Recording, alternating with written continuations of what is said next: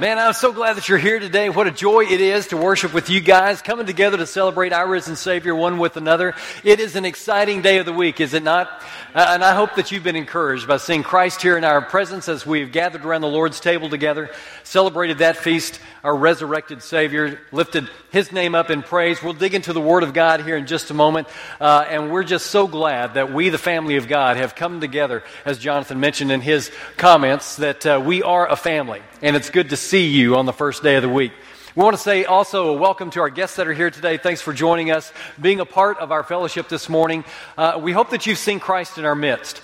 Uh, our hope, of course, would be is if you are looking for a church home, and we'd love for you to be a part of our church family to help tell that message of hope that is Jesus Christ. We are gifted in many different ways, and we work every week for the cause of Christ to give Him glory and to tell that story to those who are desperately in need for peace in their life for happiness and hope in their life. And we invite you into telling that story with us.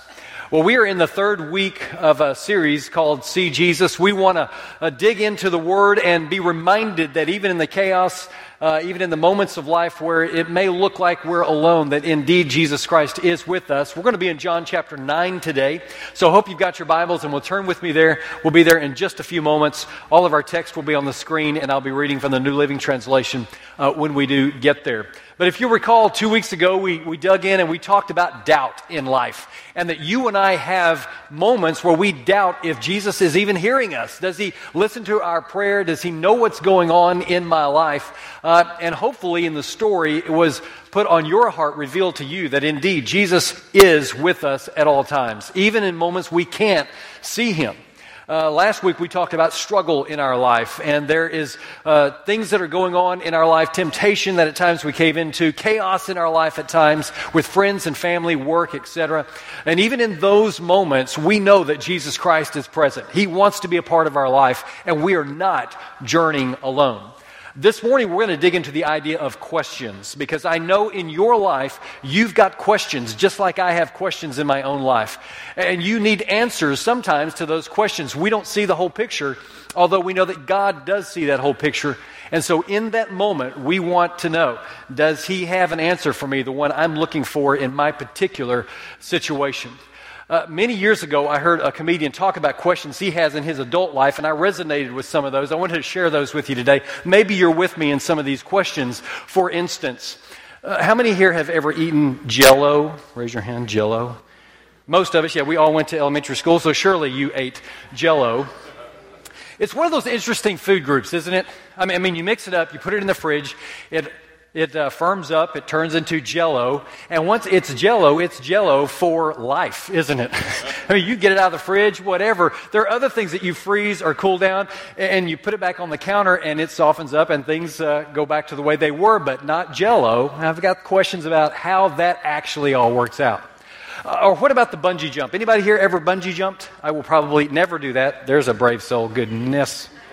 Lord have mercy on you how about that first time, the first jump? How do they measure how long that cord really should be?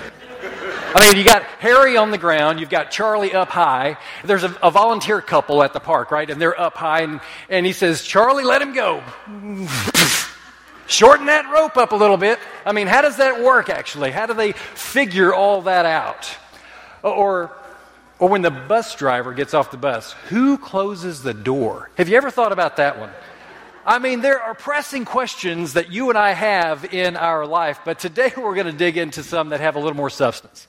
Uh, some questions that are a little more relevant to our spiritual walk, to our physical walk, where we are at in life. Because if you're like me, there are moments you wrestle with a text in Scripture and you go back and forth about what God is calling you to do in that text. You see another text that seems to maybe calling you to do something different, and you kind of put those against one another and you begin to realize and think through, man, I've got questions. How does this play out in my life? What does this look like? I want to know. Or maybe at night you're watching the news and you see the chaos that happens in the world. You, you, you, see a family who is driven away from their home because of terrible things done by the leader of their country. We call them refugees. And you wonder, in that moment, does God see their plight? Is He journeying with them in that moment? You see kids in Africa who are dying because they don't have enough to eat or enough to drink.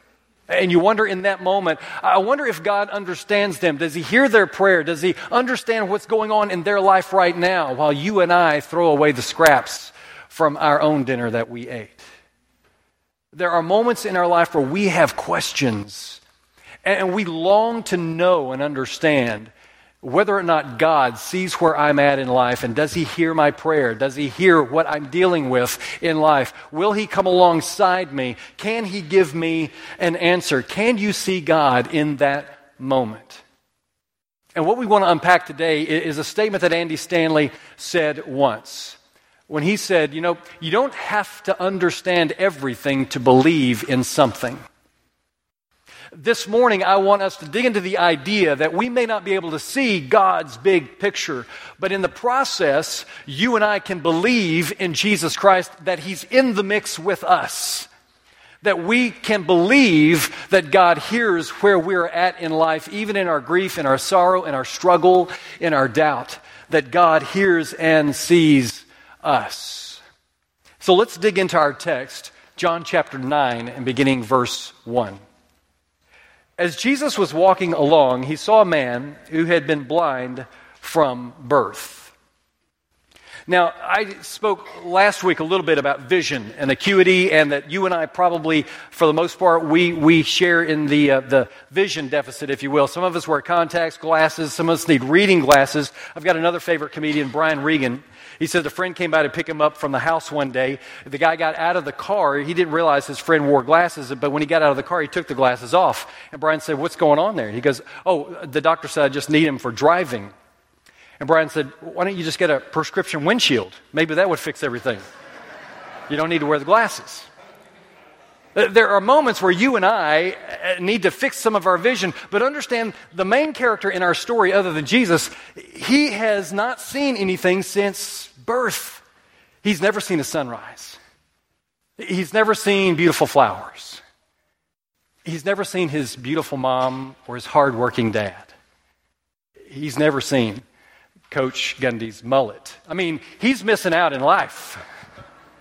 There are some things that he's never seen because he was born blind. Verse 2 So the disciples have a question.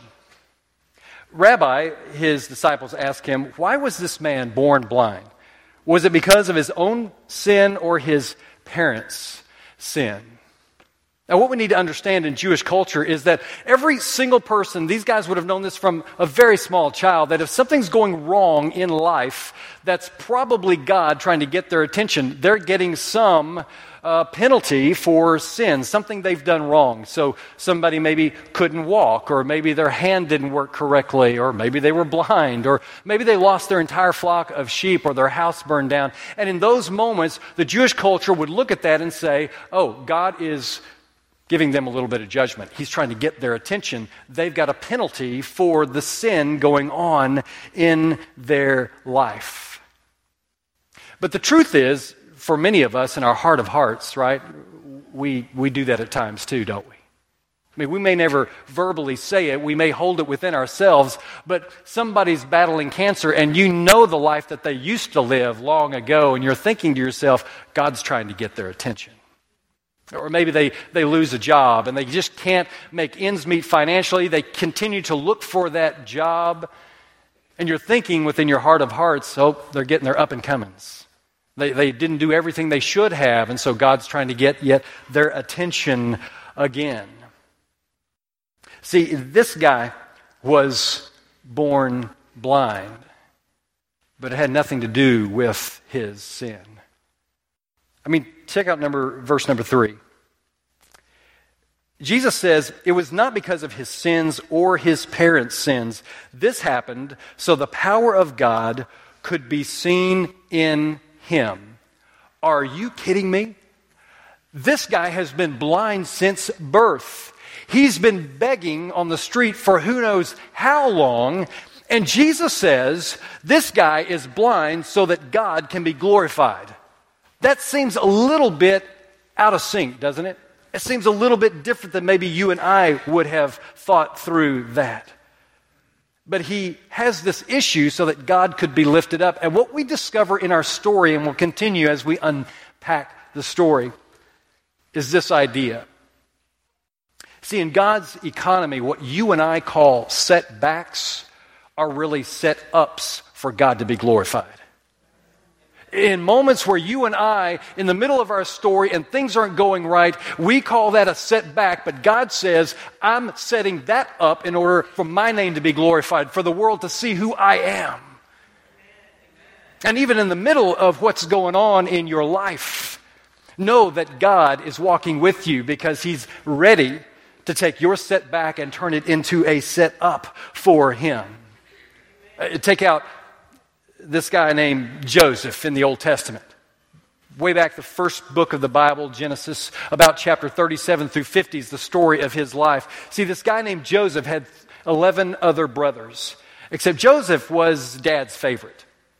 And the other guys, the other brothers, hated that about him. They despised Joseph. And one day, dad sends Joseph out to see where the brothers are, how they're doing, take them a little food as they tended the sheep and the goats out in the wilderness. And they see Joseph coming from a long ways off, and they say, Let's kill Joseph. Let's just get rid of him. And the older heads in the group prevailed, and they said, Let's not go that far. Let's just sell him as a slave. Like that's any better. But anyway, Let's just sell him. So he shows up, sure enough, strip the, the robe off of him, the clothes off of him, and they sell him to a caravan going to Egypt. Okay, set back, right?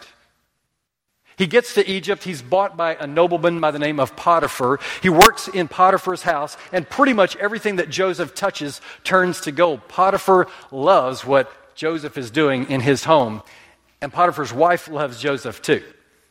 She makes some sexual advances to Joseph, but Joseph says, That's not in God's plan. That's not what he wants me to do. That's not the person he's called me to be. And so, turn around. The wife accuses Joseph falsely.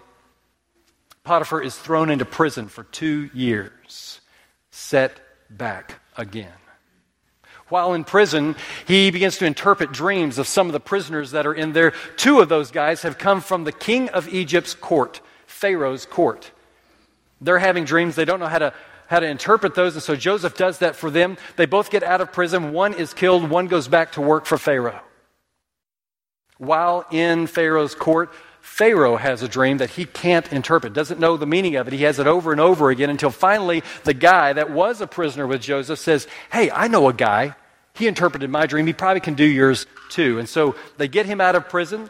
The king of Egypt shows him his dream, tells him his dream. Joseph tells what's going to happen. And so over time, they build up their stores over a seven year period because there's a famine coming that's going to affect the entire region. And Pharaoh promotes Joseph to number two in the entire nation. He answers only to Pharaoh. Well, the famine went as far as Joseph's family. Remember the 11 brothers? They now have to come to Egypt, and now they're standing in the very same room as their brother, begging for food. And in the moment, Joseph says, What you meant for evil, God meant for good. Set back turns into a set up so that God can be glorified in the moment, right? You think about David, a young shepherd boy. He's going to be the second king in all of Israel right after Saul. They bring him in. He's the youngest of the family of Jesse. In 1 Samuel, the prophet Samuel, it says, This is the one, the oldest guy, no, goes right down the line. Do you have any other kids? Yeah, there's little David. He's out taking care of the sheep. Bring him in. He comes in, and God says to Samuel, That's the one that's going to be the next king. So Samuel prays over him, lays hands on him, anoints him with oil. You will be the next king. Oh, by the way, you need to go back to daddy's house and tend the sheep for a while set back in the moment, but it's a set up so that David will become everything that God wants him to be later. Or you take in the New Testament the four Gospels, a guy by the name of Jesus. Maybe you've heard of him. His God, God incarnate, he comes down, he walks among us for about 33 years until finally he's falsely accused, kangaroo court. He gets beat within an inch of his life, finally nailed to a cross. The Son of God is dead, set back in the story. But you know what? It's a set up to glorify God at a later date. You see, God works in our lives in ways that we never could imagine because we don't see the whole picture. He takes our set back and he says, Hang on, if you will. I'm walking with you. I'm journeying with you because I'm creating a moment where I will be glorified later down the line. Sometimes things are foggy. Sometimes we only know in part, but God knows fully. His ways are higher than my ways. And the dream He has for me is far greater than any dream I could have for myself. He wants to bless us in so many ways. But then Jesus does something interesting in verse 6. Then he, Jesus, spit on the ground, made mud with the saliva, and spread the mud all over the blind man's eyes. A little strange. Think about modern times. Teachers out on the playground, elementary school, a kid has a small abrasion. Teacher spits on the ground, mixes some mud up, rubs it on the kid. Somebody just lost a job, right? Ain't going to happen. You're on the news, there's some lawsuits involved. But Jesus, see, he's in the middle of the story, but the blind man doesn't know it. He's going to change this man's life. And so in verse 7, Jesus told him, Go wash yourself in the pool of Siloam. Siloam means sent. So the man went and washed and came back seeing. Wow. The King of Kings has spoken. Mean, the only thing he knows is that there's a guy by the name of Jesus who put some mud on my eyes, and now I can see. He doesn't even go back to Jesus. He runs home to see mom and dad. He runs home to see those neighbors that have seen him go in and out every single day, begging on the street. And he runs home because now he can see how to travel. And he gets home, and the neighborhood cannot believe it. He's so excited. Mom and dad you are not going to believe this. Verse 8 His neighbors and others who knew him as a blind beggar ask each other, Isn't this the man who used to sit and beg? Some said he was, and others said, No, he just looks like him. But the beggar kept saying, Yes, I am the same one. And they asked, Who healed you? What happened? I mean, our beggar is wanting a party. And the only thing that can happen at his house are people in disbelief and who need an explanation. They want to know the answer in every nook and cranny of what is going on in this situation. He, he wants a cake and some hats and some party favors, and, and all the neighbors can do is say, Wait, are you, the, are you the same guy? I'm not exactly sure what's going on here. And then a little more of the, the story is revealed in verse 13. Then they took the man who had been blind to see the Pharisees because it was on the Sabbath that Jesus had made the mud and healed him. Okay. We're going to take this guy, this guy that used to be blind, to the people who have all the answers, the people who know Scripture left and right, the people who have everything figured out in life. We're going to take our guy in front of them and get a solution to this. But what we find out is that Jesus healed on the Sabbath. Now, if you know anything about Jewish culture, you can't do anything on the Sabbath day, the seventh day of the week. You can't work. Now, you and I hear the word work, and we think about clocking in or scanning the name badge. We think about maybe moving some boxes or, or uh, serving up some fries, whatever it may be at your particular location. That's how we think of work. But Jews think of it differently. You see, that word work is the same word that's used in Genesis chapter 1 and 2 when it talks about God and creation. God ceased from creation. And so the Jewish culture said, then we can't do anything that's creative, nothing that would create. And it kind of fell into four categories. One would be bread. You can't do anything farming wise. I can't plant, I can't harvest, I can't thresh, I can't cook, I can't bake. And the list goes on. It also had to do with, with clothing. I can't shear sheep. I can't make thread or yarn. I can't sew fabric. I can't tie or untie something that's already tied or untied on the Sabbath. I can't construct anything so that demo wall that needed to happen on this particular weekend is not going to happen on Saturday. That's work. I can't fix the window. I can't replace the brick. I can't add on to my house. I can't even write a document because that's constructing something, that's creating a document. You might have to erase something as well. That's a big no no. And so, what we see happens for Jesus is in the moment, on the Sabbath, Jesus creates sight.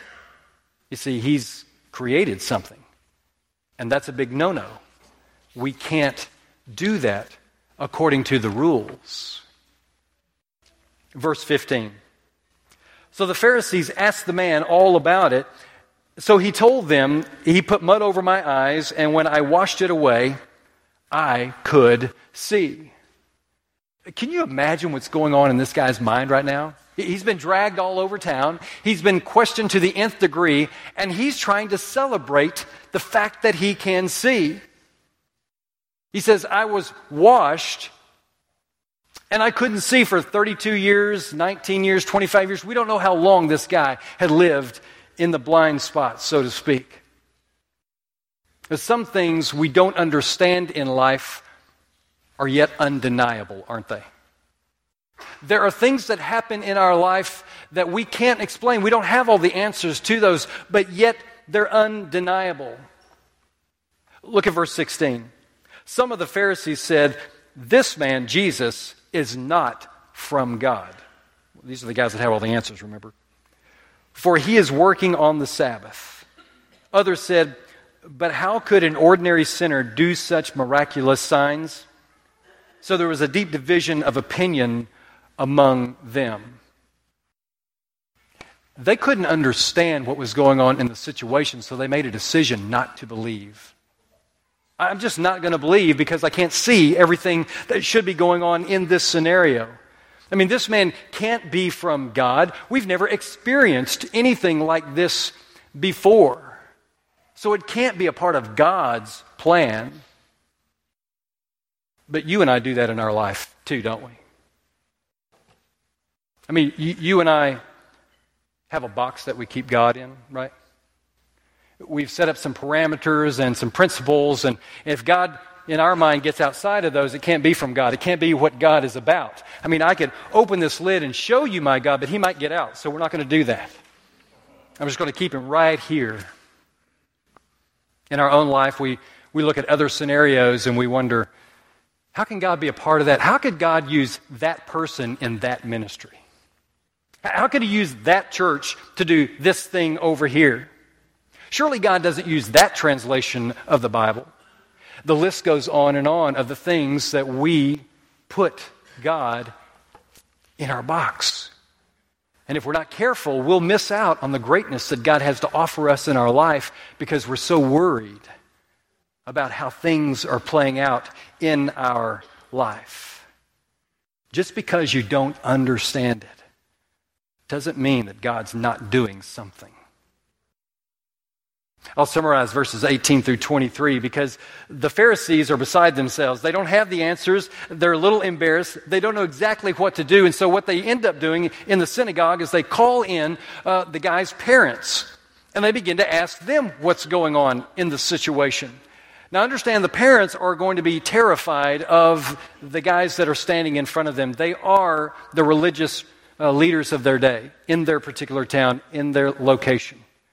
And so they're going to concede to whatever they say. And the Pharisees are saying, What exactly happened here? What's going on? This is your son, is it not? And they go back and forth until finally the parents say, Look, the guy is old enough. He's an adult. You need to ask him. He was the one that was there when Jesus put the mud on his eyes. Don't ask us, ask him. And in verse 24, so for the second time, they called in the man who had been blind and told him, God should get the glory for this because we know this man, Jesus, is a sinner. I can't explain it, so it can't be from God. I can't put my head around it, so it can't be from God. Jesus, what he did is outside our understanding, outside my box. So there's no way that God could be a part of what he did here today. And the man comes back in verse 25 and he says, I don't know whether he is a sinner.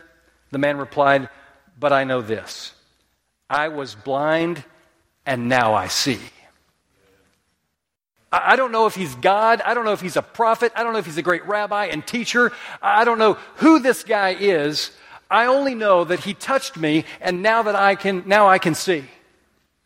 I only know that whatever he did to me changed my life forever. 30 minutes ago I couldn't see. Jesus touched my life and now I'm radically different. I'm a changed person. And you and I in our life, we have doubts and we have struggles, we have I don't knows, we have I wish things had turned out differently. We have those moments in our life. But there are the undeniables, although we may not can explain everything, right? There are things that happen in our life that maybe we can't get our head totally wrapped around it, but we trust that God is in the mix. There are some undeniable things in life. You're sitting there this morning. You are undeniable. You're a physical human being. We know that cows make good dinner. That's undeniable. Vegetables, along with that, make good dinner. We know that the sun hangs in the center of our galaxy. We know that the earth is placed at such the right interval from the sun that it warms us. We're not too far away that we, we freeze or too close that we burn up. There are things that are undeniable in our life. And so you and I this morning have two options. One is there is a creator who loves you. The other is everything came from nothing. I mean, think about sunsets and sunrises, the relationships you have in your own life, how God smiles upon you and pours into your life even in the struggle, even in the doubt, even in the heartache. He still journeys and walks with you. And it is undeniable that Jesus Christ changed my life personally. I cannot move away from that. Jesus touched my life, and I too was changed. How about you? Has He done something different for you in your life? See, I don't have to understand everything in order to believe in Jesus Christ. I don't have to have all the answers to know that I've got a God who loves me. I don't have to have every single thing underlined and highlighted in order for me to know that Jesus Christ hears my prayer, He hears my plea, and He journeys with me every single day of my life. But there are people out there that will debate God is, God was, He did this, He may not have. But the blind man reveals truth. I was blind, and now I see. That's the only undeniable that I have in this equation. But then Jesus hears what's going on with our friend, the ex blind man, in verse 35. When Jesus heard what had happened, he found the man and asked, Do you believe in the Son of Man? And the man answered, who is he, sir? I want to believe in him. You have seen him, Jesus said, and he is speaking to you. Yes, Lord, I believe, the man said, and he worshiped Jesus. You don't have to have all the answers to fall down and worship Jesus.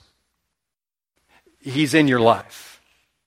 I mean, the next time that you pray and maybe everything doesn't work out like you had hoped it was, remember, it could be a setback preparing you for a set up to glorify God. Remember when you watch the news and you wonder where is God and all the chaos in our world, understand that it's more than likely a setback in order for a set up to glorify God. Know that when chaos happens in your life personally, when things don't work out like you had hoped, that it's simply a setback so that God can be set up and His name be glorified in the world in which we live. Jesus Christ rules this day, does He not?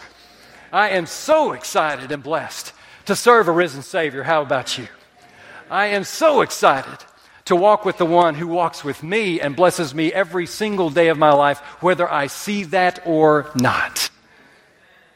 And like the blind man, all I know is at one time I could not see, but Jesus' touch cured me of that. I'm going to invite the praise team back to the stage at this time. And my hope is that you will see and have seen Jesus working in your life. That you will realize incredible things that the Spirit wants to do in and through you, even in your setbacks. It's a moment where God is setting up His name to be glorified. Now, our shepherds and their wives will be gathered along the wall of this room during the singing of this song. I want to encourage you to go seek one of them out, let them pray for you, pray over you, lay hands on you, let them hear your story. Maybe there's something that's keeping you at a distance from this great man, Jesus the Christ. Don't let that space exist anymore. Start today by believing in Him, by being baptized into His name. Change your life because He's ready to walk with you and change everything that you've ever known. And open your eyes to a glory that only God has prepared for you. Let's stand and sing together.